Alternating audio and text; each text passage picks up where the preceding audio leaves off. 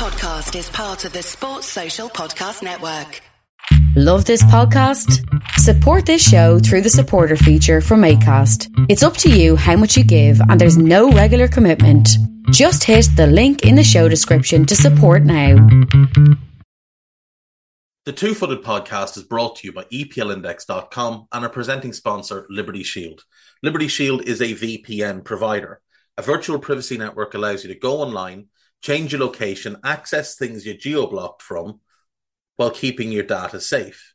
So, as an example, if you are a UK expat and want access to BBC iPlayer to watch Match of the Day or ITV Hub or all four, but you get that message that says this content is not available in your location, a Liberty Shield VPN gets you around that block, allows you to watch whatever you want on those services while also keeping your data safe. And it goes further than that. It allows you to open up Netflix's entire library by just changing your IP address. Liberty Shield is the number one rated VPN provider on Trustpilot with five star ratings across the board. So go to libertyshield.com right now, use the code EPL25 and get either the hardware package or the software package. The hardware package is a router that you plug into your existing router, and any item you want to change the IP address on, be it your phone or your television, you connect that to the new Liberty Shield router. All other items can remain connected to your existing router. There's also a software package which is instantly downloadable to your device and you can get using straight away. Again, libertyshield.com, EPL25 for 25% off at checkout. We're also brought to you by Home of Hopcroft, a giftware and homeware company located in Scotland but shipping worldwide. Check out homeofhopcroft.co.uk and do check out the EPL Index and Anfield Index shops, which you'll find on Etsy, use the codes EPL10 or RED10 for 10% off at checkout. And lastly, do remember to check out A Tad Predictable, hosted by Tadiwa. That podcast is on this feed before every Premier League match week. And then the EPL Roundtable, hosted by Kevin DeVries, on its own EPL Roundtable feed. So just search EPL Roundtable in your podcast device. And that's out after every match week. Now, on with the show.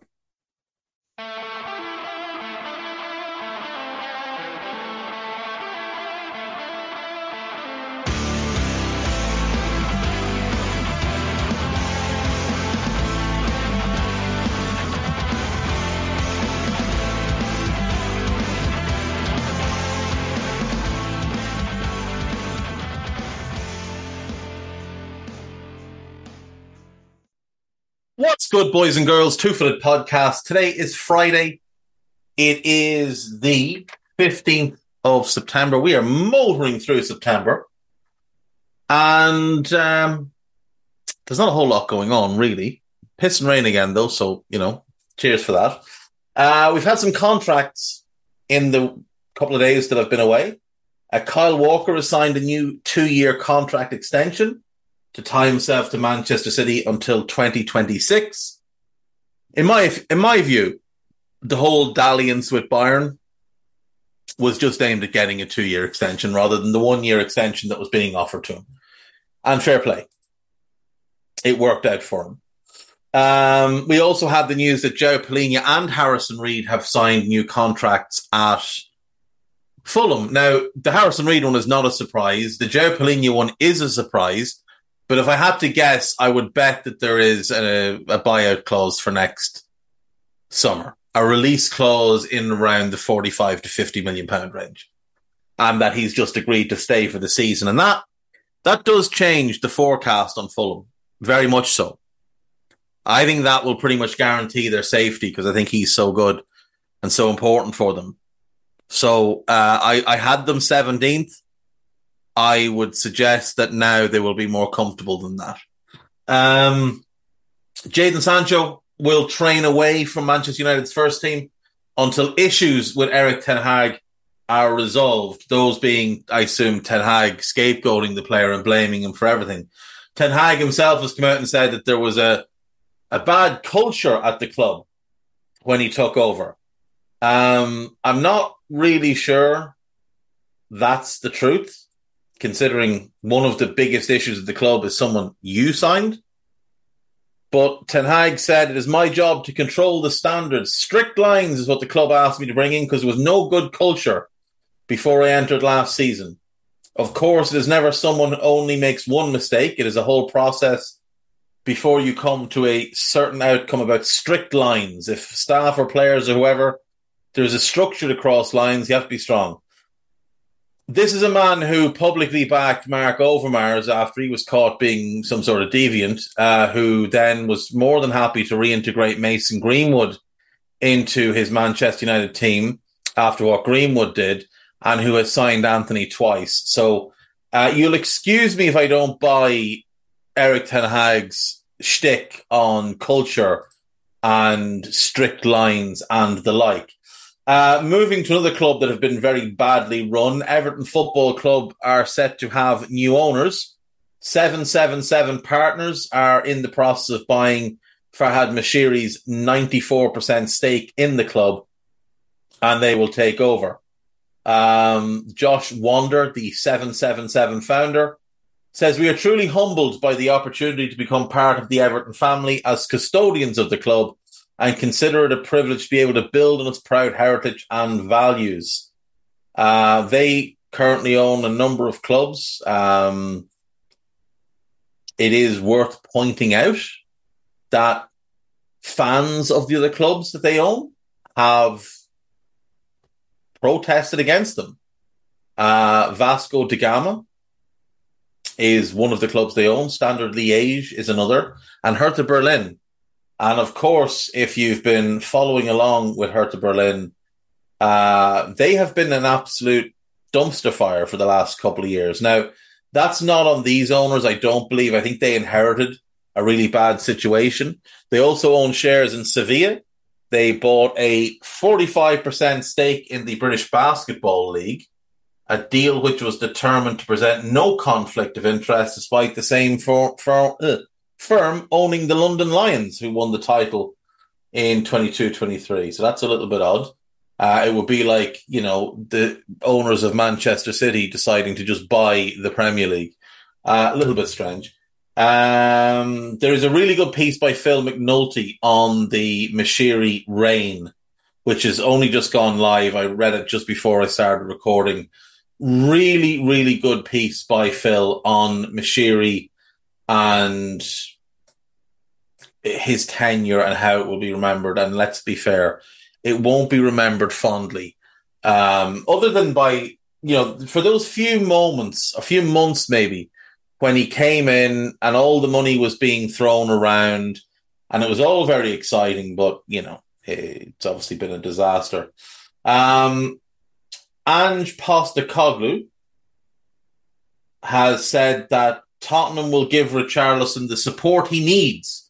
Richarlison was pictured in tears after being substituted during Brazil's 5 1 win over Bolivia during the international break.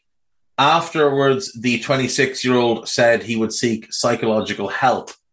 Whatever Richie needs, we will help him get the space he wants, get to the space he wants to get to. He put it out there because he was quite emotional after the game, and we will give him the support he needs but we do that for all players and most professional clubs do. You say that, but Manchester United clearly don't, because look what's going on with Jadon Sancho. Um, Richarlison said he's been through a turbulent time off the pitch during the past five months. What I will say is that no one has a perfect life. People think footballers do things well and have all the money, but does not make them immune from life. Now, obviously, this is something that's been kept very much under wraps. Nobody publicly seems to know uh, what he's referring to. You would hope that everything is okay and that um, that he can get himself back in a, in a strong mental health position. Um, he's still like, 26, a young player with his whole life ahead of him. So you'd hope that uh, he can get things squared away. Another new contract. Callum Wilson has signed a one year extension with the Toon. We'll keep him at the club until 2025. Michael Beale says he does not believe his job at Rangers is in peril. Uh, nor does he need assurances over his position amid speculation linking other managers with the role. Interesting. Four Real Madrid youth footballers arrested over sexual video. Four Real Madrid youth players have been arrested over the alleged sharing of a sexual video featuring a minor, Spanish police have said. Uh, follows a complaint in the Canary Islands by the mother of a 16 year old girl who appears in the video. Um, they added that while the girl said any acts were consensual, the recording was made without her consent. The video was then allegedly shared via WhatsApp. Three of the players are from Real Madrid's C team, with a fourth coming from the club's B team. Okay. Um, so I, th- I assume the, legal part of this is the sharing of the video. There hasn't been any, like, there's no question of things being non consensual or, or anything being forced. There's no question of I, am not sure what the age. I'm not sure what the legal age is in Spain. I'm guessing it's 16. Um, I could be completely wrong, but yeah, this is obviously another another bad look for football. Uh, speaking of bad looks for football, Luis Rubiales has been given a restraining order. Uh, a judge has banned Luis Rubiales from going within 200 meters of Jenni Hermoso uh, he tried to argue in the in his statement in court that it was consensual. She has very clearly made it certain known that it was not consensual. Um, he just he just seems like a prick, doesn't he? He really does just seem like a prick, and it's such a shame that Spanish women won the World Cup they won the World Cup, and this prick has dominated the headlines afterwards.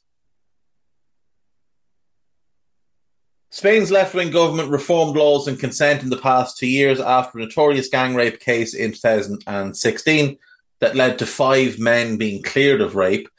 Under the so called only yes is yes law, a non consensual kiss can be considered an offence of sexual assault. So Rubiales could face a fine or even a jail sentence if the case goes to trial and he is found guilty. Crazy. What a prick. Uh, Leandro Bonucci is taking legal action against Juventus after claiming he was left feeling humiliated.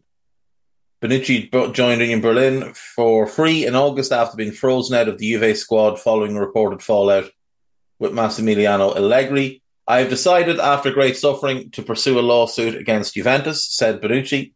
I feel, felt drained of everything, humiliated. He spent 12 years in Turin over two spells and won the Serie A title eight times.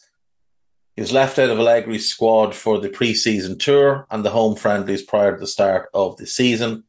My rights stipulated that I should have trained with the team regardless of the technical choice and been put in a position to physically be able to play during the following season. This was not granted to me. I no longer trained with the team. I couldn't do what I love most. I'm pursuing this cause because people were supposed to let me end my career with Juventus in a respectful and worthy way, have not done so. Good for him. Good for him. I'm glad he's fighting back. Um, there's a really good piece on the BBC website that I would advise people to read, written by Alex Bysouth, who I think is excellent. And it's about the president of Panathinaikos, uh, Giannis Alafouzos, and what he's doing to take on the powers that be in the country. It's really, really good, really well written, as is always the case with his work. Uh, I do highly recommend everybody giving that one a read. Um, I think we've just got the gossip before we go to the break. And after the break, we will bring in young Drinkle and have a wee chat with him to preview and predict this weekend's games. Uh, speaking of predicting this weekend's games, do make sure you check out a tad predictable. Tadiwa had a new guest on this week. Amelia. She is a ambassador for her game too, and the Fulham Women Supporters Group co-founder. So do check that out. Give Tadiwa a listen. You should give Tadiwa a listen every week, and make sure you give uh, Amelia an opportunity to uh, prove that she knows more about predicting football than I do, because I will absolutely get most of my predictions with Guy wrong, because that is just what I do. Uh, we have three days of gossip, which is exciting. So let's jump in. Barcelona are planning a move for Erling Haaland. No, they are not, because Barcelona are broke. They are not planning anything of the sort. Manchester City and Portugal midfielder Bernardo Silva negotiated a 50 million release clause into his new contract. He is considering joining Barcelona next summer. Um, Bernardo is now 29. When will Bernardo turn 30? Da-da-da-da. We can come back to that. Former Bayern Munich manager Julian Nagelsmann is under is still under contract at the club, but they will not ask for fee if the German Football Associ- Association wants him as national team manager. This is a weird thing that Bayern have done where they've they're rather than doing what most clubs do and just pay the manager out or you know agree some sort of terms for payment following his departure. Bayern are keeping Nagelsmann under contract. He's basically on like some sort of weird gardening leave, and if a club wants him, they're going to have to pay for him, which is a little bit strange. David Moyes has not ruled out signing Jesse Lingard, who is a free agent in training with the club. Okay. Um, Bernardo just turned 29. He'll be 30 going into next season. Now, he should age pretty well. His game isn't reliant on physicality, but he is does rely a little bit on his pace. It is crazy that he is that age. He's been at City a long time now. He's one of Pep's first signings, isn't he? Um, Chelsea defender Trevoh Chalobah does not expect to play a prominent role when he returns from a hamstring injury, which is unfortunate. Juventus can terminate Paul Pogba's contract if he is banned for doping. They'd probably like to do that. The Premier League is facing pressure from senior figures in the UK government over the potential takeover of Everton by US investment firm 777 Partners. I'm not sure what that's meant to mean. Burnley and Crystal Palace are monitoring Colchester's 19 year old English forward, Bradley Ihionvien. I apologies to Bradley's family. I can't pronounce your surname. The Football Association will resist any attempt by Ireland to appoint Lee Carsley should Stephen Kenny be sacked. I'm not sure they can actually do much of anything if he wants to take the job. He would be my top choice, um, considering the other option appears to be Steve Bruce. Um, so, yeah, I mean, look, he's done a great job with the England under 21s. Paris Saint Germain have drawn up a shortlist of five Real Madrid players they will target in response to the club's pursuit of Kylian Mbappe. Okay. This is what happened when Barca tried to sign uh, Verratti. So PSG went and just paid Neymar's release clause to teach them a lesson. Norway midfielder Martin Odegaard said he does not have much to did not have much to say during contract extension talks at Arsenal, but that he is very happy. Okay. Uh, several Turkish clubs are preparing loan offers for Malang Sarr before their transfer window closes, which is today. Uh, Adana Demirspor and Istanbul Besiktas have made loan offers for Emmanuel Dennis, who was ruled out joining CSKA. I think Forest should be keeping him and using him this season because with Brennan Johnson gone, they could do it that second forward. And I know they've got Elanga and they've got a couple of others, but I think he's the best of the group. Lyon are considering appointing Frank Lampard. They don't need to say any more on that. Fenerbahce have added Andre Gomes to their list of targets. I'm sure Everton would love to be rid of his wages. Chelsea are keen on Ivan Toney. Uh, he's due to return to training this week. Juventus are lining up Thomas Partey. Uh, no, they're not. They're, they're, just not. He's no, they're just not. Um, Manchester United England defender Harry Maguire was very close to joining West Ham in a 30 million deal, says Kevin Nolan, who's an uh, assistant manager at West Ham. Tensions between Erik Ten Hag and Jadon Sancho have risen to the level where football director John Murtough and chief executive Richard Richard Arnold have stepped in to try and resolve things. It, it to me, from the outside looking in, based on everything that's available to the public knowledge, it just looks like Ten Hag's a bit of a bell end. If you're on, if, if I'm being honest, Qatari banker Sheikh Jassim bin Hamad Al Thani and British businessman Sir Jim Ratcliffe will be patient in their attempts to buy Manchester United after reports the Glazers would wait until 2025 to sell the club. Uh, Newcastle manager Eddie Howe still has the support of the board at Newcastle. The prospective takeover by Everton of Everton by American owners could be a lengthy process as the Premier League makes sure no rules will be broken. Okay. Uh, Jonjo Shelvey is close to moving to Turkey. Uh, Jurgen Klopp has ruled out becoming Germany manager. Clubs in Turkey and Qatar are being sounded out as United look to offload Donny Van, Donny Van de Beek. Van de Beek looks likely to stay until January. Now, that's, it's the Mirror saying he's likely to stay and 90minute.com saying clubs in Turkey and Qatar. So while both are dreadful, we'll, we'll go with the, the Mirror as slightly better than 90minute.com. Manchester United's 20 year old Tunisian midfielder Hannibal Mejbri is wanted on loan by Besiktas. Eden Hazard is contemplating retirement after being released by Real Madrid. Everybody knows that. He said so himself. So you don't need to pay a subscription to Caught Offside for that tidbit of information. Ex Chelsea and Brighton manager Graham Potter has turned down the manager's jobs at Rangers and Lyon. He hasn't been offered the Rangers job. I don't blame him for turning down the Lyon job at the moment. Chelsea defender Reece James has been earmarked by Real Madrid as a long term replacement for Dani Carvajal. Um, given his injury issues, I, I, wouldn't touch him with a barge pole, to be honest. Manchester City have agreed a deal in principle to sign Valentin Barco, the highly rated 19 year old left back from Boca Juniors. Um, I don't know who this person is. Jermaine Garcia Grover. Who are you? Okay, you're a, you're an Argentinian journalist. Okay, so maybe, maybe. Arsenal midfielder Martin Odegaard and England defender Ben White are set to commit their long term futures to Arsenal by signing new contracts. Very excited to see how much they're getting paid. Uh, Hannibal Mejbri,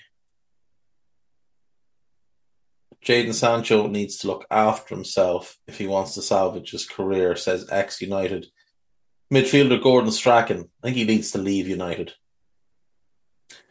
Jesse Lingard continues to train with Nottingham, with West Ham, but has received offers from Turkey, Saudi Arabia, Qatar, and MLS. João Palhinha could still make a move to Bayern despite signing a new contract. If, I think he might, but I think it'll be next summer. Former Chelsea and Bosnia Herzegovina goalkeeper Asmir Begovic has labelled his old club a mid table squad. What happened at Chelsea? It just beggars belief. Well, you know, signing players like you didn't help. Um, it is a bit mad. It is a bit mad what's going on at Chelsea, to be fair. Um, I'm supposed to be fair to him. He does have a league title, doesn't he? Didn't he win a league title when he was there? He was there two years.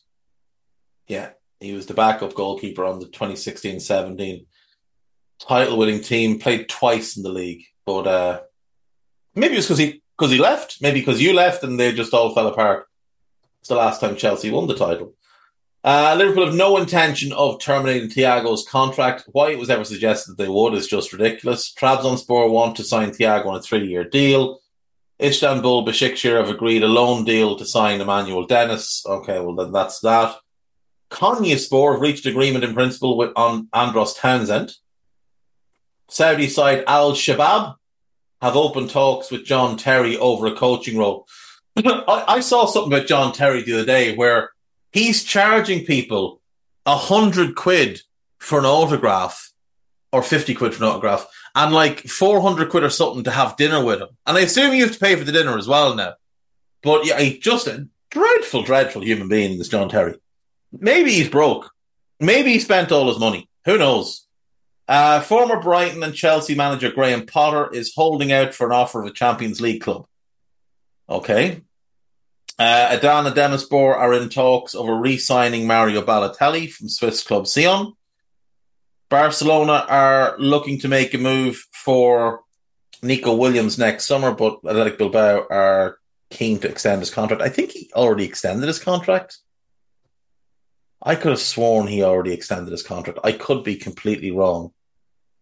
Um, he's so talented, though. Someone's getting an absolute gem. No, it, as, it, as things stand, he has not extended his contract. If he's available on a free next summer, clubs will line up. He will get offered a silly amount of money. A silly amount of money. Uh, Germany midfielder Julian Draxler is set to join uh, Qatari side Al Ahli in a deal thought to be worth in excess of 20 million euros. So there we go. That is everything. We will go to break, and when we come back, we will be joined by Mr. Drinkle. So I'll see you in a sec. Right, welcome back. So I am joined as always on a Friday by Mr. Guy Drinkle. How are you, sir? It's the end of the international break, so I'm actually happy this time. yes, yes. International nonsense over. Real football is back. And we have 10 pretty decent games this weekend. There's a couple that are maybe not watchable, but I think there's a bunch of really good games this weekend. Yeah, some weird ones chosen for TV and some that aren't as well. Um, but anywho, let's crack on. Uh, Wolves Liverpool, Dave. I mean, Liverpool's relationship with the early kickoff after international breaks is just weird at this stage. um, I don't know why we're always the half 12 kickoff and why it's always away from home, but they must just say we have South American lads and go, nah, not this weekend, lads. Um, but that's not really an excuse considering the way Liverpool started the season. And Wolves, albeit have shown, shown some promise, if I can get my words out. Um, I mean, Liverpool should win this if they are aiming to get top four comfortably this season. Yeah, I mean, Liverpool currently sit third. I know it's only four games in, but Liverpool are third. Wolves are 15th. Uh, Wolves, one win, three defeats. Now, to be fair to them, they deserved something at Old Trafford. They probably should have won the game, but at the very minimal, uh, they minimum rather they deserved a win. They were walloped by by Brighton, but they got the win at Everton. Uh, you mentioned the, the 12.30 kickoff, saw this. I think you might have even shared it in the WhatsApp group earlier. Uh, tomorrow's game versus Wolves will be Liverpool's 12th Saturday lunchtime kickoff immediately following an international break under Jurgen Klopp. That is now double what any other team has faced, and six, sorry, eight of Liverpool's have been away from home. So Liverpool have had two more 12.30 kickoffs after an international break away from home than any other club has had 12.30 kickoffs after an international break. That's a little bit scandalous. And that's something that the club probably should be looking into. Um, but not to worry. We go to Wolves confident. Now, Wolves are Wolves will be pretty much at full strength. Joe Hodge is the only one out. He wouldn't be starting anyway. Liverpool will have no Thiago Alcantara, no Trent Alexander Arnold, and no Virgil van Dijk, who is suspended. Darwin Nunez should be fine, and Ibou Konate is back in training, so he's fine. So you'd imagine that both of them will play. Darwin might play off the bench, just given the travel, etc. Um, I'm going to go 3 1 to Liverpool. Yeah, yeah, just all logic says Liverpool, but we we've seen these games turn into some horrendous not football game. Yeah, I mean, last on. season we went there thinking we'd win comfortably as well, and we ended up getting walloped. So you know th- these things can happen. Yes, hopefully we're a different team now. But we'll move on to the three o'clock kickoffs. Um, Villa against Palace. There, I mean, two of the teams in Palace have started off um, pretty well. Villa at home have started well. Um, so maybe Unai Emery's finally settled into into Aston Villa. Um, but um, I mean, with it being at home, Villa the favourites, but they were missing. They've had a few injury problems, haven't they? Uh, and they'll have to start managing the squad now with the Europa League started on the in the midweek. Oh no, Europa Conference League. Conference League, sorry. Let's not get them confused. Um, yeah, I mean Villa, no Emi Martinez, sorry, not Emi Martinez. No Emi Buendia, no Tyrone Mings, both probably out for the season. Jacob Ramsey, they're hopeful that he could be back, but still no update on him. Uh, Alex Moreno, they're hopeful he'll be back. Uh, Tim Iroegbunam and Diego Carlos likely to be out. So they could be a little bit light at the back with no Mings and no Carlos. They certainly miss Ramsey in midfield, and without Ramsey not having Buendia, just means they're a little less creative than I think they'd like to be. Um, Palace, on the other hand, Michael Olise out, Matheus França still working back from a back injury. Uh, Mark Guehi should be fine. He obviously went off in the England game, but that was more a precaution than anything else. I'd imagine if it had been a competitive game, he probably would have kept playing, but the fact that it was only mm-hmm. a friendly uh, probably means that he was just taken off as a precaution. Plus, we need those Harry Maguire minutes. well, that's exactly it. I mean, where would the memes come from if Harry Maguire wasn't getting to play? Palace have started the season well, two wins and a draw. Like you said, Villa have been strange. Two wins, two defeats. The manner of the defeats have been fairly comprehensive, but the manner of victory in the other two have been fairly comprehensive. They've only played one home game in the league so far, which is a little bit unusual after four games, but such is the way the computer spat the fixtures out. I would back Villa to get the win here, but I think it'll be tight. I'll go 2 1 to Unai Emery's men. Yeah, I can't see either battering each other there, I don't think. Um, next up, we have an interesting one, and obviously Luton. It, it's a it's a strange one because I, I, think we've said this every Friday. We're still learning about their squad, etc. Mm. But if if they are to stay up, they should probably be targeting these games. Whereas you'd have to say the same about Fulham as well. This is one they have to win, especially with the ooh, turbulent wind, uh, summer window they had and start to the season's not been the prettiest. But it's a good opportunity for both teams, and if if Luton can announce themselves with a good win over what many people probably consider a safe team, but maybe one that could dip into the relegation zone, it'd, announce them into the Premier League.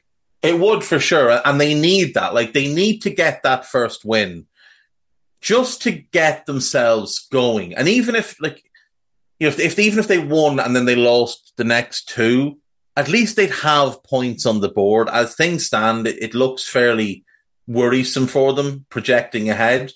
No Dan Potts, no Jordan Clark, no Gabriel Osho. Uh, Tom Lockyer should be back, and Alfie Doughty is back. For Fulham, no Iwobi yet. He's injured. They're, they're hopeful that he'll be back in, in the next week or two. Uh, Sasa Lukic, we're just waiting on updates more so on him. Uh, Tom Cairney is the same, but João Palhinha should be good to go. And obviously, having just signed the new contract, I would guess he is now committed to staying for the rest of the season rather than, you know, I had expected, I think everybody expected he'd go in January. Mm. My guess is that that contract includes a buyout clause for next summer that's around the 45 to 50 million, buy, uh, 50 million range. And that's how they've gotten him to sign a new contract. Obviously, there's probably a significant pay rise in it as well for him. Mm-hmm. Alan McAllister and Caicedo. Exactly, yeah. exactly. Yeah, gets gets the big bump in pay, but with the understanding that look, you can go and probably more similar to McAllister, where there'll be a yeah. a set fee, and that's huge for them because the reason I picked them to finish seventeenth, I believe it was, was because my expectation was that he would be off in January, and with Mitrovic gone, he is now their best player by a considerable margin. So I think it's huge for them to get to keep him. I'm going to go for them to win this weekend. I think they need the win. The only win they have so far is against Everton. Obviously, they got a very good point away to Arsenal, but they have lost two other games and not looked particularly clever in either of them. Uh, walloped by City. Obviously, there was a bit of controversy in that one, but they were they were so poor against Brentford, so so poor. Um, yeah, I'm I'm I'm to go for the the Fulham win. I'll say two. Uh, yeah, we go two one, two one. Yeah, should be an interesting game. Maybe not the most fun, but maybe this one will be the most fun, Dave. And that's United against Brighton. Um, United's just a. I almost swore. AS show um, at the minute for multiple reasons we won't get into. Um, whereas Brighton are the complete opposite, probably the most settled team i- Mm. in the league. But again, similarly, as I mentioned with Aston Villa, and I'll actually get the competition right this time. They do have the Europa League to to navigate for the first time um, i- i- in midweek. Man United obviously have the Champions League. I'm not sure who they play first, but uh, theirs is somewhat of a tough group if Galatasaray settle. Um, so this one should be interesting. I'm also I'm surprised this one isn't on TV, to be honest. I'm stunned this game is not on TV. I, I really am. I, I like Wolves Liverpool is not as enticing as this game. But there's two four uh, two three p.m. kickoffs that I'm just shocked are not um not televised. To be completely honest, um, United are such a mess. Like they're a mess on and off the field. They don't look like a particularly good team. They've got injuries and other issues. Like Luke Shaw is out, Mainoo's out, Malacia is out, Varane is out, Lisandro Martinez is a doubt, Sofyan Amrabat is a doubt, Mason Mount is out, Antony is suspended, Jadon Sancho is suspended, Amad Diallo is injured, and Tom Heaton is injured. Like, How would you how would you handle the right wing situation? I mean, people have been saying either move Mount or Bruno, but with Mount being there, you need Bruno Bruno in the midfield. I think you would anyway, to be honest. But Pellistri's obviously coming back from Uruguay, I presume, as well, so he's not really an option. So to, he's, he's, to no, he's probably not an option for them. And, and he would have been the obvious kind of, you know, he's a winger, so just play him on the wing type of choice. You'd wonder if they regret the decision to let Elanga go. Mm. Um, because, you know, and, and look, I suppose it is only going to be a couple of games or however long. Like nobody knows what's going to happen with Antony. The Sancho Mm. thing is just is just poor management from a manager who I, I'm not hugely keen on. I think the best strange, isn't it? it is. It is. I think the best way to do this is to play Garnacho on the right. Now, I know Yeah. he prefers to play on the left, but Rashford is much better than him. And Rashford is a lot better on the left than the right. So play Rashford left, Garnacho right, Bruno behind behind Højlund. Or if it's, you know, if you start Martial and you want Højlund off the bench, then so be it. But I would play Højlund from the start because the one thing Brighton have an issue with is pace. Their centre backs are not the quickest. So I'd be starting Højlund up front with Bruno behind and then, yeah, Garnacho and, um, Garnacho and Rashford. And then an Eriksen Casemiro double pivot, I think is the best they've got. The bigger question, obviously, is what happens at centre back if Martinez is injured, because then they have to start Maguire, and it's Lindelof and Maguire, and that that is a pairing that just does not work. And then you've got one of Dalot or Wan Bissaka having to play left back, which is out of position for them, unless unless obviously they give the start to Reguilón. But is he up to speed? Is he ready to play? I I I don't know. Um, Brighton Reguilón's not played properly for since like three years now, No, he? he has. That's he was on, on loan, and he, he's just. It's been very bitty for him. Uh, Brighton, no Enciso, no Moder. Jakub Moder. This is taking an awful long time for him to work his way back from the ACL tear. They'd hoped he'd be back like in March, and we're now mid September, and he's not back yet. So I don't know what the actual situation is. Evan Ferguson is a bit of a doubt, but should be okay, and they're hope, hopeful Danny Welbeck will play. I think Brighton should win this game. I think they're the better team. They've made the better start. They're certainly better managed. They're better set up. It's a big pitch at Old Trafford, which will suit how Brighton play. And they went there last year and beat United. And I think United at the time were better than they are now. At the opening day of last season, I would have ba- backed more faith into that United team than I would Mhm. now, having seen Ten Hag for you know thirteen months or however long. hmm I'm going to go for the Brighton win, but that Garnacho, Højlund, Rashford front three, if that's what United do, that could cause Brighton a lot of problems. And Brighton, we saw it against West Ham, we saw it last season against Everton. If you can frustrate them and then hit them on the counter with pace, they can be opened up. It is the flaw in the De Zerbi uh, system. Or full ollie ball, I like it. Full ollie ball. Like that, but that's Fifteen percent possession. yeah, and just launch it into the into the gaps and and, and Mm. chase. Uh, Bruno's a good long passer. Eriksen's a good long passer. Casemiro's a good long passer. So if you can just get the ball from your back four to them and have them turn punt it and have the other three just chase it with their pace and their power, that could cause Brighton problems. But I'm going to go 3 1 Brighton. Yeah, it's a shame Diallo's injured because it's weird. The 30 mil signing just seems to have been forgotten about um, all this time. But he would have been a it would have been interesting to see him get this opportunity. But uh, I'm not sure when he's back either. But we'll see in time. Um, still got a couple more three o'clock kickoffs. We've got Tottenham against Sheffield United. Um, Tottenham, one of the most fun teams that started, one of the best and most fun teams, I should say, uh, at the start of the season. And Sheffield United, um, not showing on, on the table, but they have had a couple good performances. Man City obviously probably should have beat uh, Everton in the last game week as well. Maybe doing a bit better than people first feared um, or worried because a lot of people had them 20th below um, Luton, but adding Cameron Archer, etc., makes them a bit more pawn up front as well. It does. It does. It gives them a real focal point for their team as well. Now, the problem they have at the moment is they've got a raft of injuries.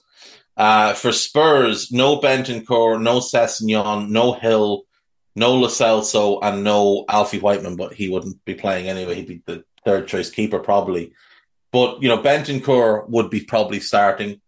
Lo Celso would be a good squad option to have, and Sessegnon just as depth at left back is important.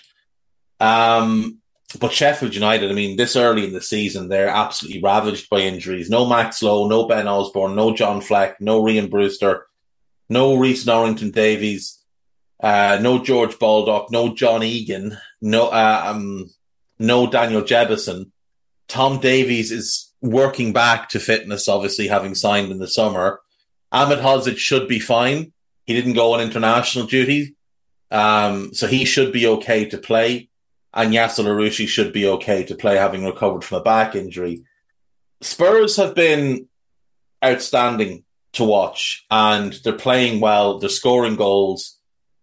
Ange has got them really, really on on form quite quickly. I'm going to go for the Spurs win, and I think it could be one of those games where they really open Sheffield United up. I'm going to go 3 0 to Spurs. We could get an Eric Dier sighting if Romero's been late back as well. Yeah, that that's the big concern. A- any any Eric Dier is too much Eric Dier, especially in a system like like Postecoglou's. I'm gutted I'm missing that. Uh, we'll watch match of the day, don't worry. Um, I'm guessing this is the other game you surprised isn't isn't Mm. on um, UK TV, Dave, and that's West Ham against Man City. Th- these games, maybe I may be misremembering, but they seem to always be eventful or fun. Jared Boyd, I remember, scores quite a bit against um, West Ham. Um, yeah, it's a bit weird this isn't on TV. Um, but West Ham started really well. Man City getting the results and al- almost boring already, let's be honest, or it is from my point of view. Um, but yeah, this is a bit weird. It's not on TV. Especially weird considering what a good start West Ham have made to the season. Mm. You know, like we knew City'd start well. They had a fairly straightforward run, four wins and four, the only team in the con- in in the league to be perfect so far. But West Ham three wins and a draw, and three wins on the bounce after the opening day draw away to Bournemouth. Obviously, got really good results against Chelsea and against Brighton. Drew the game they're probably expected to win. yeah, we, we, you know, we expected them to beat Luton. Um, we would have actually expected them to maybe beat Bournemouth as Mm. well, just given the opening day, but they that's the one they drop points in. But they're playing well. The only person that's a doubt is Sufal, but he should be okay to play. Um, for City, Stones is there or thereabouts. He should be at least fit enough for the bench. Grealish is probably another week away. Kovacic is out, and KDB obviously out until uh, until January. But City are at at a point where it, it just almost feels inevitable that they'll win. Haaland Yeah. feels inevitable. Um, I think West Ham do have the right centre backs to deal with Haaland Yes. because Zouma is a physical monster and he's quick and he's powerful.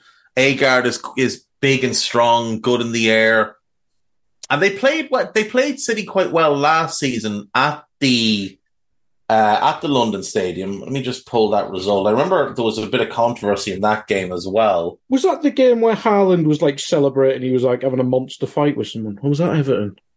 I think that was Everton. Was it Everton? Yeah, Let's see. Let me just pull this up. Uh, so they played early last season, and I remember West Ham were missing a couple of players. That's this season, so that's no use to me. To last season we go.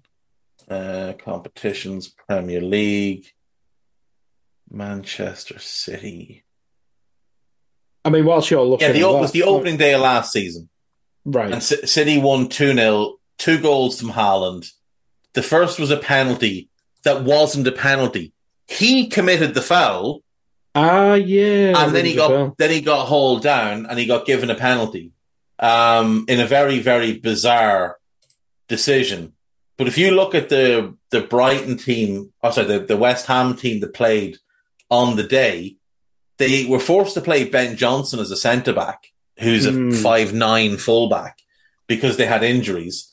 Um, they didn't have Areola in goal because uh, Moyes was still insistent that Fabianski was was the man of the hour. The bench options weren't great.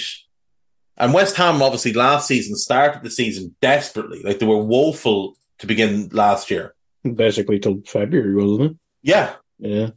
And then they turned things around. And even then, they still weren't good. They still lost, you know, five of their last seven games, but they managed to sort themselves out between sort of, I think, late January, February, March, and, and April. They managed to get enough points on the board to survive. I think they'll give City a tough game, but I, I do Mhm. think City will have a bit too much for them. But I'm going to go 3 2 to City. I think this is going to be a really good game. Yeah, you you mentioned Kovacic out there. I assume it'll just be Nunes who goes in for his debut, unless he's still suspended for his his head being blown into orbit that last Wolves game. I Um, think he's back. He is back. He is back. yeah, He is so back. He must have got a Van Dijk fine for that because he lost his his mind. He's Oh, he did, got- yeah. Um, yeah, obviously you've been a fan of him since he was at Sporting. Do you think this will be more the role you remember him in in, in Portugal? Yeah, I I think so. I think you put him and Rodri together. I think that's going to be really good because Rodri is by a considerable distance the best holding midfield player in the world. But Hmm. Nunes is happy enough to sit and hold and allow his partner to get forward. Like when he was at Sporting, it was him and João Palhinha. Mhm. Now, João Palhinha is basically a poor man's Rodri in many ways, like similar build, doesn't have the same ability on the ball, but gets box to box, pops yeah. up for a goal, Mhm. Huge physical pro- uh, presence, really strong defensively. And Nunes and him together were, were absolutely magnificent. So I, I do think him and Rodri will work really well together. Yeah, should be interesting. Should be interesting. Uh, moving on to the half five kickoff on this Saturday, we have Newcastle against Brentford. Dave, um, I mean, I suppose the question coming into this is what happens if Eddie Howe loses because we we don't know what these owners are like. Are, are they mental? The transfer dealings probably guess no because they haven't just gone and spent two billion like Todd Boehly. Um, but Steve, it was easy sacking Steve Bruce, wasn't it? But Yeah. we don't know how they'd react to a bad spell. No, we don't. And like the thing is, sacking Steve Bruce was just a major PR win for them because he was so unpopular with the fans, which you know it, still it still makes me a little bit sad just from the human side of things. Like I, I've no no time for Steve Bruce as a manager. I think that the style of football is is utterly dreadful. Great author, though. A great author, an absolutely all time great author. Um, he is currently the favourite to become the next manager of Ireland, which is a horrible, horrible thought. Oh, fantastic. Uh, and and you'll send your thoughts and your prayers to me. But the thing I is, like, you getting Lee Carsley in. oh god, uh, that's who I want. I think Lee Yeah. Carsley will be ideal, but All the number 10s as DMs. The dream. Just be just be so so poor if it's if it's Steve Bruce. but like he is a Newcastle fan, a lifelong boyhood member of the Toon Army. And he finally got his dream job and it was it was just a catastrophe. It was a mess. Um the fans hated him. He just he he couldn't win because he was put in a position to fail by an owner who the fans hated even more. And when the Saudis came in and they bought the club, obviously it meant Mike Ashley was gone. So now the only person they didn't like was Steve Bruce. And they were able to double down on that. And obviously, yeah, it, it was an easy win for. He- He'll have those two minutes against Spurs when they went ahead on the first game of the Saudis. Yeah. That's it. Do you know what's funny? I'm looking at a picture of Steve Bruce from 1986 when he was 26 years of age and playing for Norwich. And his nose was as busted then as it is now. That's an early nose break, a couple of early nose breaks in, in Steve Bruce's life. You'd imagine at this point he has enough money to get it fixed. Um, this is going to be an interesting game. If I remember correctly, Newcastle battered Brentford last season. Brentford capitulated up at St James's Park. Newcastle, no Joe Willock, no Emil Krafth, Anderson, Tonali, and Botman are all doubts, but they're hopeful. Uh, we'll wait and see what Eddie Howe has to say. Um, Mankio is also a doubt. For Brentford, obviously, no Ivan Toney, no Josh Dasilva, no Shandon Baptiste. And Mikkel Damsgaard is not expected to make this one.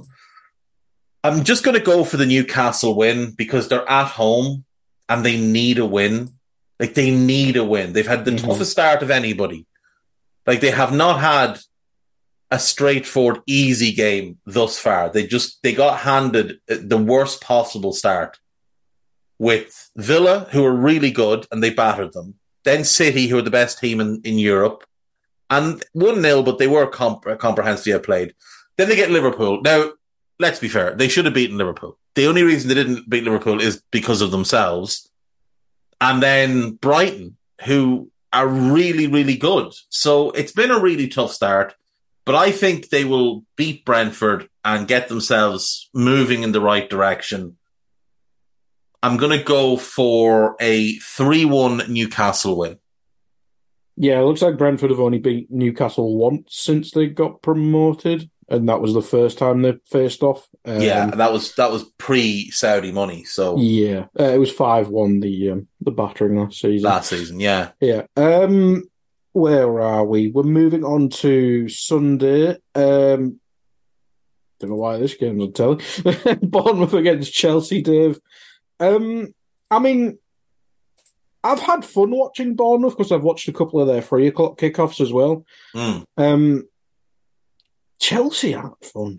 No, I mean, it's fun not. for us to watch Chelsea, but it's not a fun team to watch. Yeah, they're more funny than fun. Yes. Um, and so many injuries at the moment as well. Like no Wes Fofana, no Nkunku, no Lavia, no Chukwuemeka, no Broja, no Bettinelli, no Reece James. Uh, Chalobah's a major doubt and Badiashile is still working his way back. So like it's a lot, it's nine players and a, and a lot of money. Like there's a lot of money just lost there. Mm. Badiashile was 35 million. Chukwuemeka was 20. Lavia was 60 and Nkunku was 60. And I think uh, Fofana was the better part of 70. So it's a lot of money, but look, Todd Boehly has thrown money around like it's going out of fashion. Uh, Bournemouth, no Alex Scott, no Ouattara, no Fredericks. Tyler Adams is working his way back, but it's probably still a week or two away. And Emi Marcondes is out, but I don't think he's actually registered for the season. Um,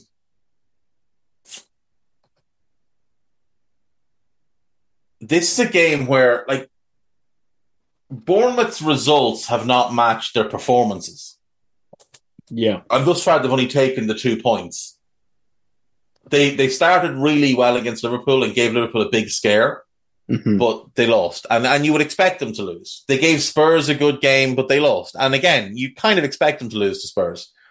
They probably should have beaten West Ham, and they probably should have beaten Brentford.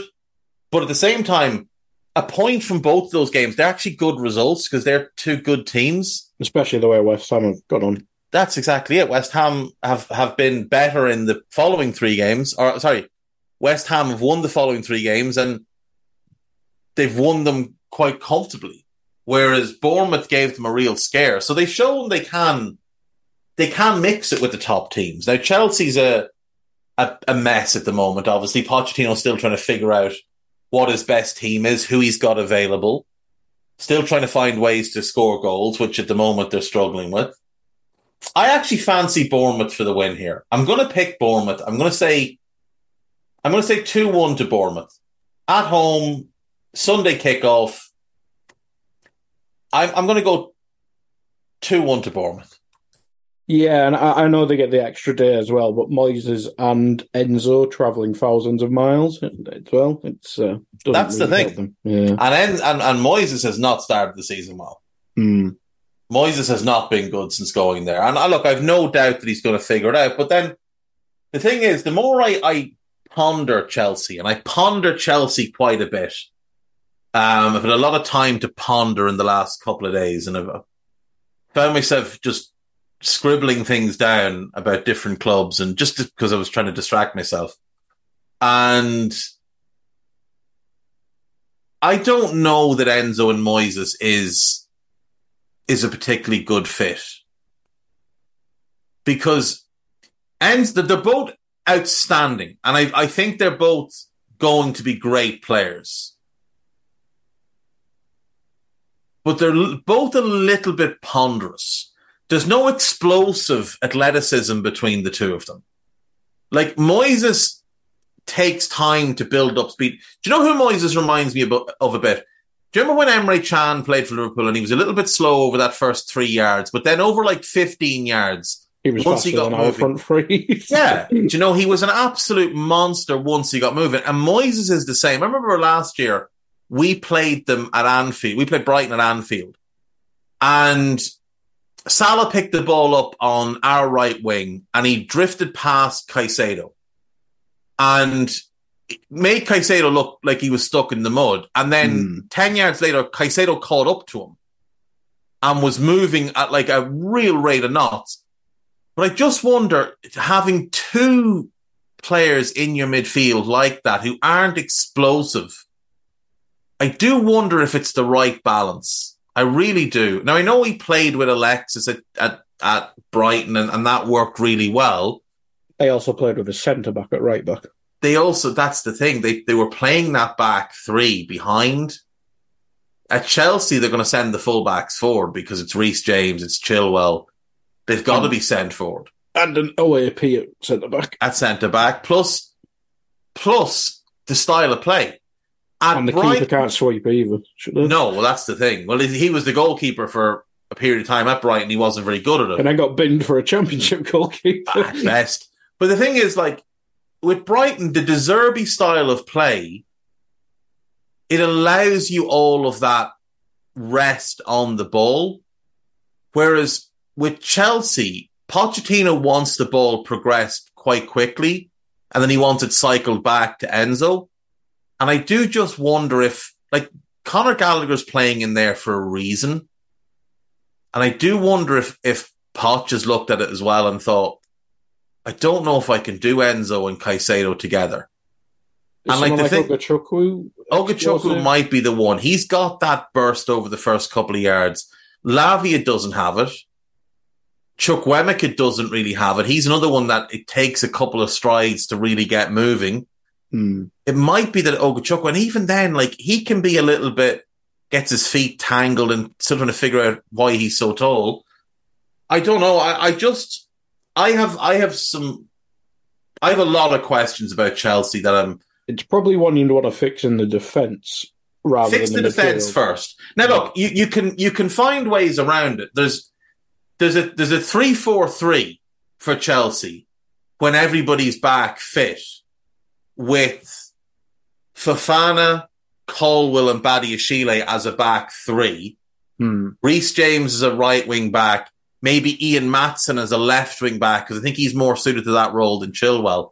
And then Enzo and Caicedo. And if you've got that back three, and dynamic wingbacks, you can get away with not having real speed and, and dynamism in central midfield. And then you play, say, Nkunku and Sterling behind a nine. And I think that can mitigate some of the other issues. But the problem is Badiashile's hurt.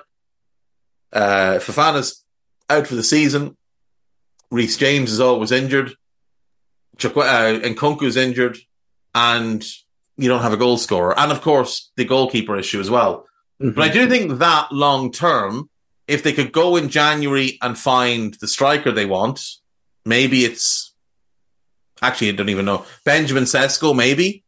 Um, and then maybe next summer you can address the goalkeeper situation properly. Maybe Mike Maignan becomes available, and then you'll have a team. But that's a full year away, and we've seen with Todd Boehly, he, he gave Tuchel what five games, and then sacked him after spending a fortune. And then he sacked Graham Potter in April, having spent a ludicrous amount of money to buy him out of his Brighton contract, a ludicrous amount of money to back him in the January, and then he sacked him to bring in Frank Lampard. Mm. So there's no rhyme or reason in what they're doing. And I do wonder, like, if if they go on a bad run here, and it's not outside the realms of possibility that, that it happens to them, because it can happen to anybody. But they get Bournemouth this weekend, then they've got Villa at home. Villa could beat them. They've got to go to Fulham. They could easily drop points there. They've got to go to Burnley. They could drop points there. Then they play Arsenal, Brentford, Spurs, City, Newcastle, Brighton, and United in a row. Ooh. That's a horrible seven game run. And the United game is away. And United's home form under Ten Hag has been good. His away form's a mess. Then they go to Everton, which they should win, but you know, Everton could be in full blown desperation mode by then. Maybe they have a new manager who gets his new manager hmm. bounce. Big sub. but that's a really, really tough run. Like the next four games, if you're being honest, you'd say Chelsea should win them, but mm-hmm. they might not. But after that, Arsenal, Brentford, Spurs, City, Newcastle, Brighton, United. That's really, really tough. A lot and the home games aim is for them as well, though, because it's got to be top four, surely. Yeah, absolutely. But you, I've heard like other podcasts and people say, "Oh, if they just look like they're progressing, it'll be fine and dandy." You've spent a billion pounds. Yeah, this should be the season before you go on a title charge at the exactly, exactly. Like they should be lining up to win the title next season. Mm. So I don't think progression, like, here's the thing, and I said this when Boehly came in, and I stand by this now. If when Boehly came in, he had said, what we're going to do here is we're going to remodel this club entirely. We're going to bring in a data led recruitment approach, similar to what Liverpool and Brighton have mastered and Brentford as well. And we're going to look to, you know, find gems, but we're also going to back this academy that we've got. We're going to put real faith in this academy of ours because this is the best academy in the world. It pumps out talent. We're going to do that. And we're going to look for, you know, the, the, the high end 18, 19 year olds. And, and that's the one part they've done really well. They've gotten in a bunch of really talented 18 and 19 year olds to develop and we'll see what happens with them. If they'd done that and not spent a billion quid, if they'd spent maybe like 250 to 300 million, on young players and, you know, potential undervalued gems. Like if they'd found a Salah, a mm. Mane, a Wijnaldum, a Firmino, those type of players, like, you know, that same type of, of progression arc, then you could say, well, look, if he gets sixth this year and, and gets Europa League football and then next season it's Champions League football, and then maybe you have another season where you establish yourself as a top four team, and then in the then in the, the fourth year, then yeah, then you start to yeah, when you've got Champions League, you can go for the the big hitters, the ready made, you know, your Van Dijks, your Alissons, those yeah. type. Uh, yeah, go and get yourself a Victor Osimhen, go and get a Mike Maignan. But the way they've done this, they have to go in January in the summer because there's also remember this is going to come home to hit them where they've spent all this money. They've they've just stuck two fingers up at the lawmakers of the game and said, well, we're not going to comply with any of the FFP or, or profit and sustainability rules. Here's two fingers to you, and we're just going to carry on until you stop us. And if they get back in one of the Europa competitions, they'll be under UEFA scrutiny again as Exactly. well. Yeah. Exactly. And like, what's to say that come April, the Premier League don't turn around and hand them a transfer ban? Mm. Could absolutely happen. They're already only inve- whisper- under I know there was only whispers, but I've, I've read Enzo may not fancy it as well. Doesn't No, seem he- too I know he's got. A con- I know he's got a contract for seven hundred years. yeah. He's kind of bugging there. The best part about Enzo, right, is so they sign Enzo. What they pay, 108 million.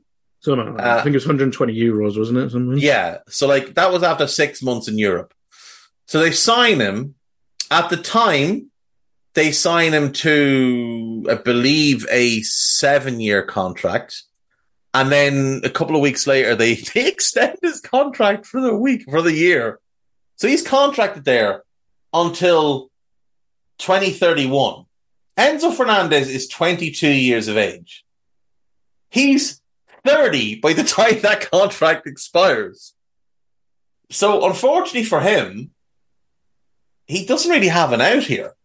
Like, I wonder if there's like a release clause after the seventh year or something. who knows? But like these contracts are already starting to haunt them a little bit because Mm. you know, Mudryk, like, let's be honest, it hasn't gone well.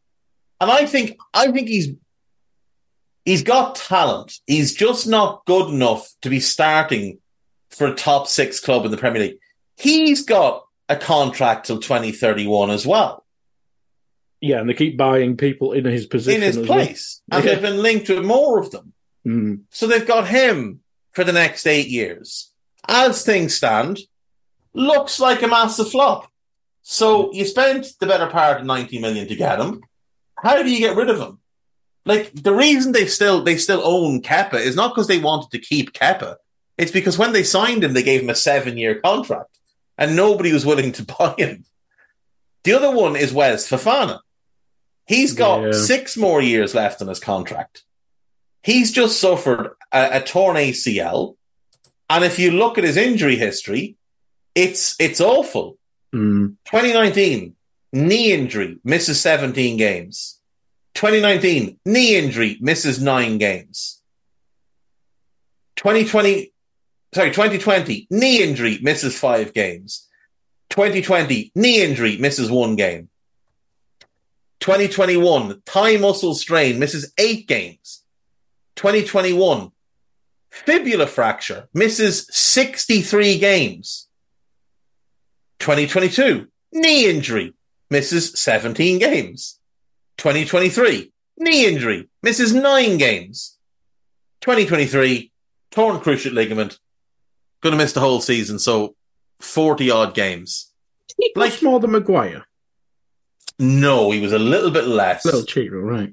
Uh, he cost 74 million. Right, okay. So a little bit less than Virgil. I mean, still, it didn't make it a good deal. I was just No. wondering if he was the most expensive centre back. No, it doesn't make it a good, it doesn't make it a good deal at all. No. But I- Um, it's, I mean, it's just like I think everyone was a fan of Fofana when he was Yeah. fit at Leicester, but to spend that much money on an injured, I think he was coming off a big, a big injury when they signed him, wasn't he? I, it just seemed smelled of rushing into things and just panicking, which is the whole reason they're in this situation. And you know what the funny thing is as well, Guy, right? Is that Chelsea spent all this money. So they, they clearly have all the financial power that they need. And yet they've done a bunch of massive money deadline day deals, which always reek of a Mm. little bit of desperation. Like he was one. He was a deadline day signing. Like, why didn't you buy him in the June or the July? Instead, you, you, you brought him in. It it didn't go very, very well.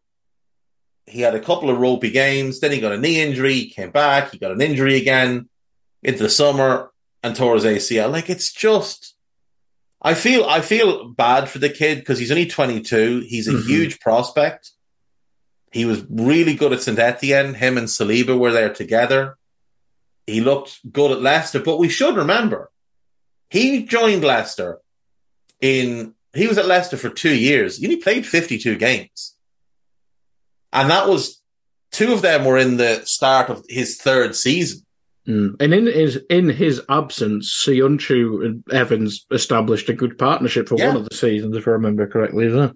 They did, and and unfortunately for for Fofana, like it just it just had so many injuries. I I don't know. I just I think Chelsea are are spinning in circles, and I, I don't really see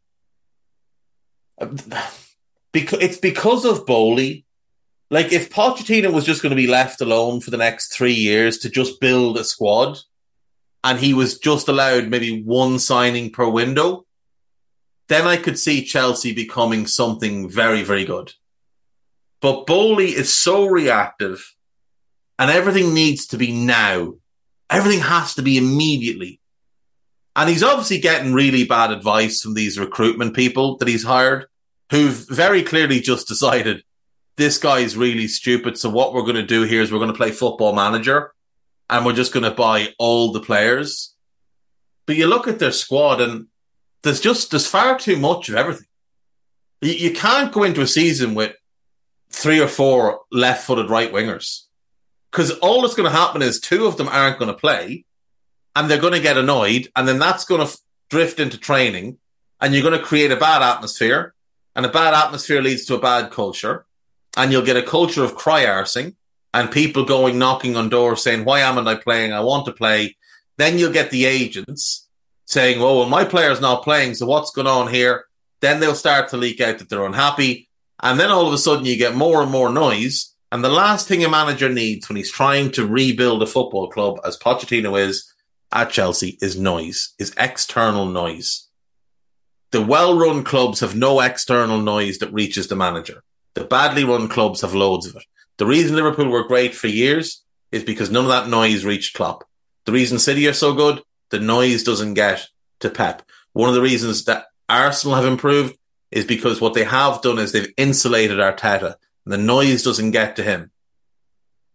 And even like obviously Arsenal, there's a there's a questionable scenario there at the moment, but there's very little noise about it. Now, part of that is obviously you can't name certain things, but it, it is you compare and contrast that to you know other clubs where maybe certain things have gone on and there's a lot more noise about it. Like take for example when an unnamed Premier League player was arrested on the eve of a season and then didn't play for his club again. And there was still lots of noise around that club. And that club have struggled against relegation in the last couple of seasons and look like they'll struggle again this season. Those are, that's a badly run club. But well-run clubs, they don't. That noise doesn't get to the manager, doesn't get to the players. Those player, they, they, those players, that manager, they're in this bubble where it's just them and that's it. They're working towards a goal. But at Chelsea right now and at, at other badly run clubs, that noise gets in and it distracts people, and it creates a bad environment. It creates a poor culture, and it doesn't lead to winning. It leads to, well, we're going to be on manager number four of the Todd Boehly range come January. Do you know that's including Lampard, of course, in the four.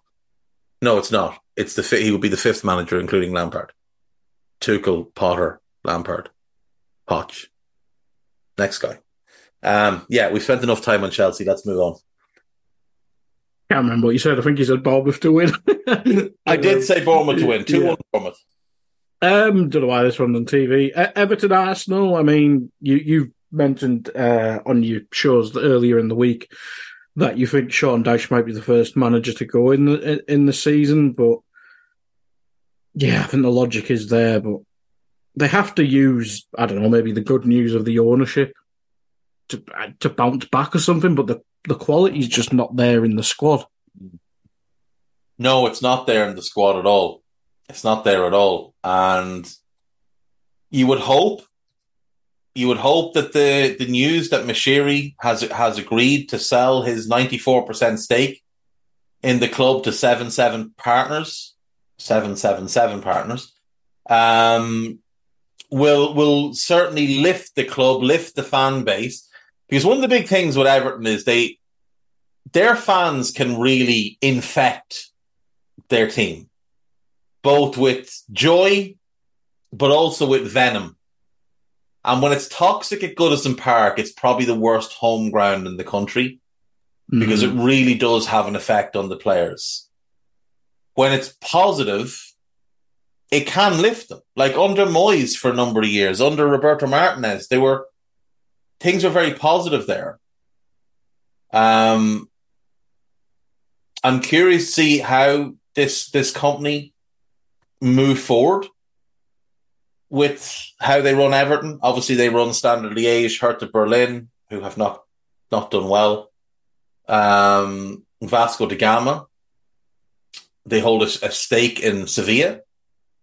There is some questions from supporters of a number of those clubs of how the clubs have been run.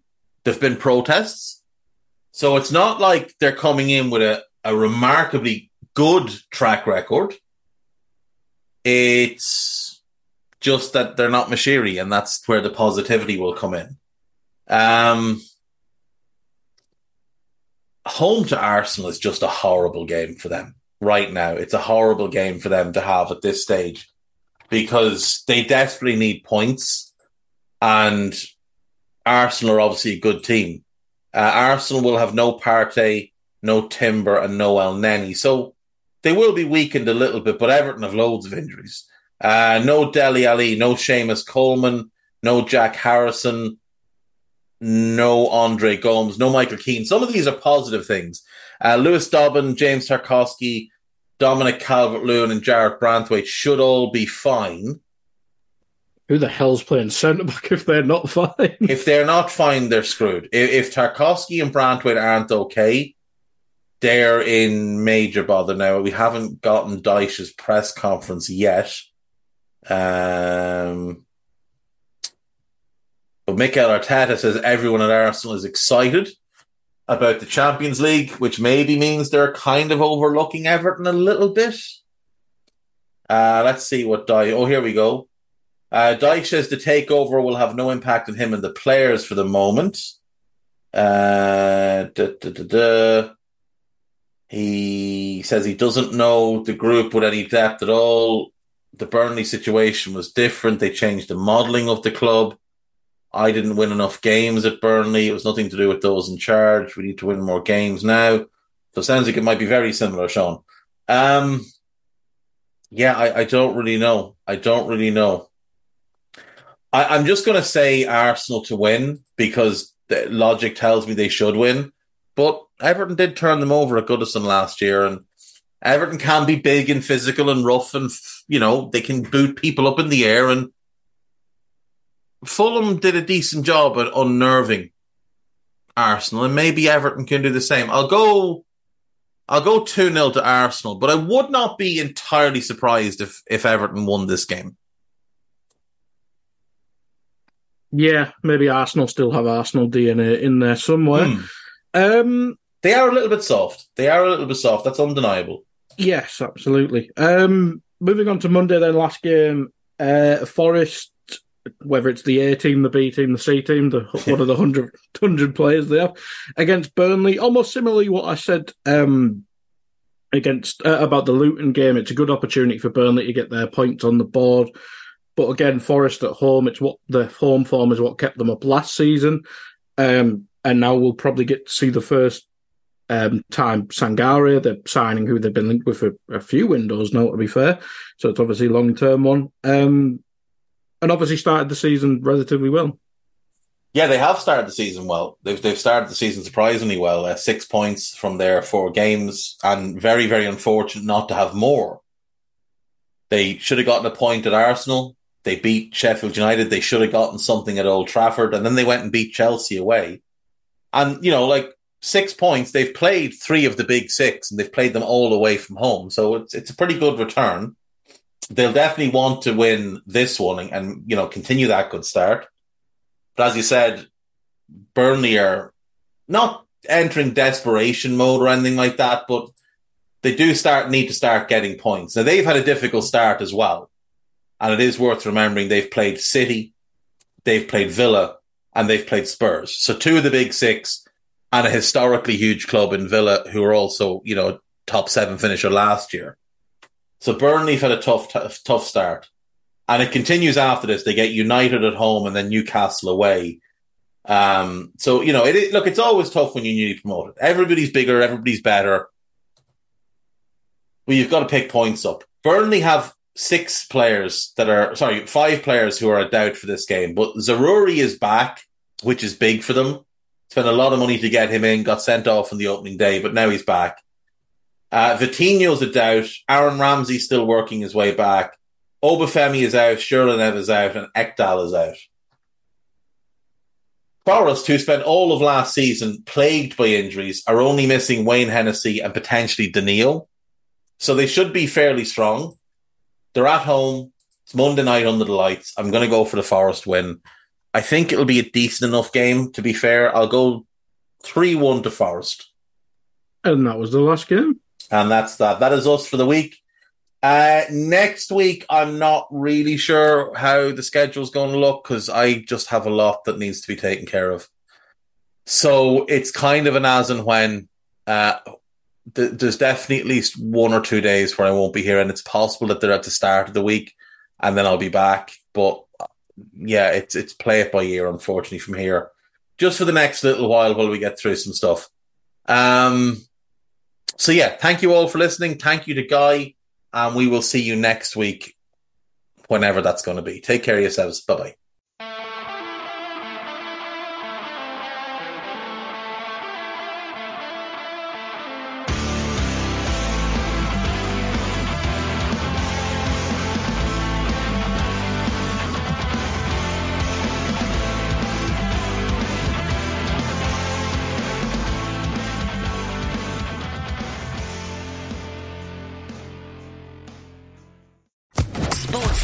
Podcast Network.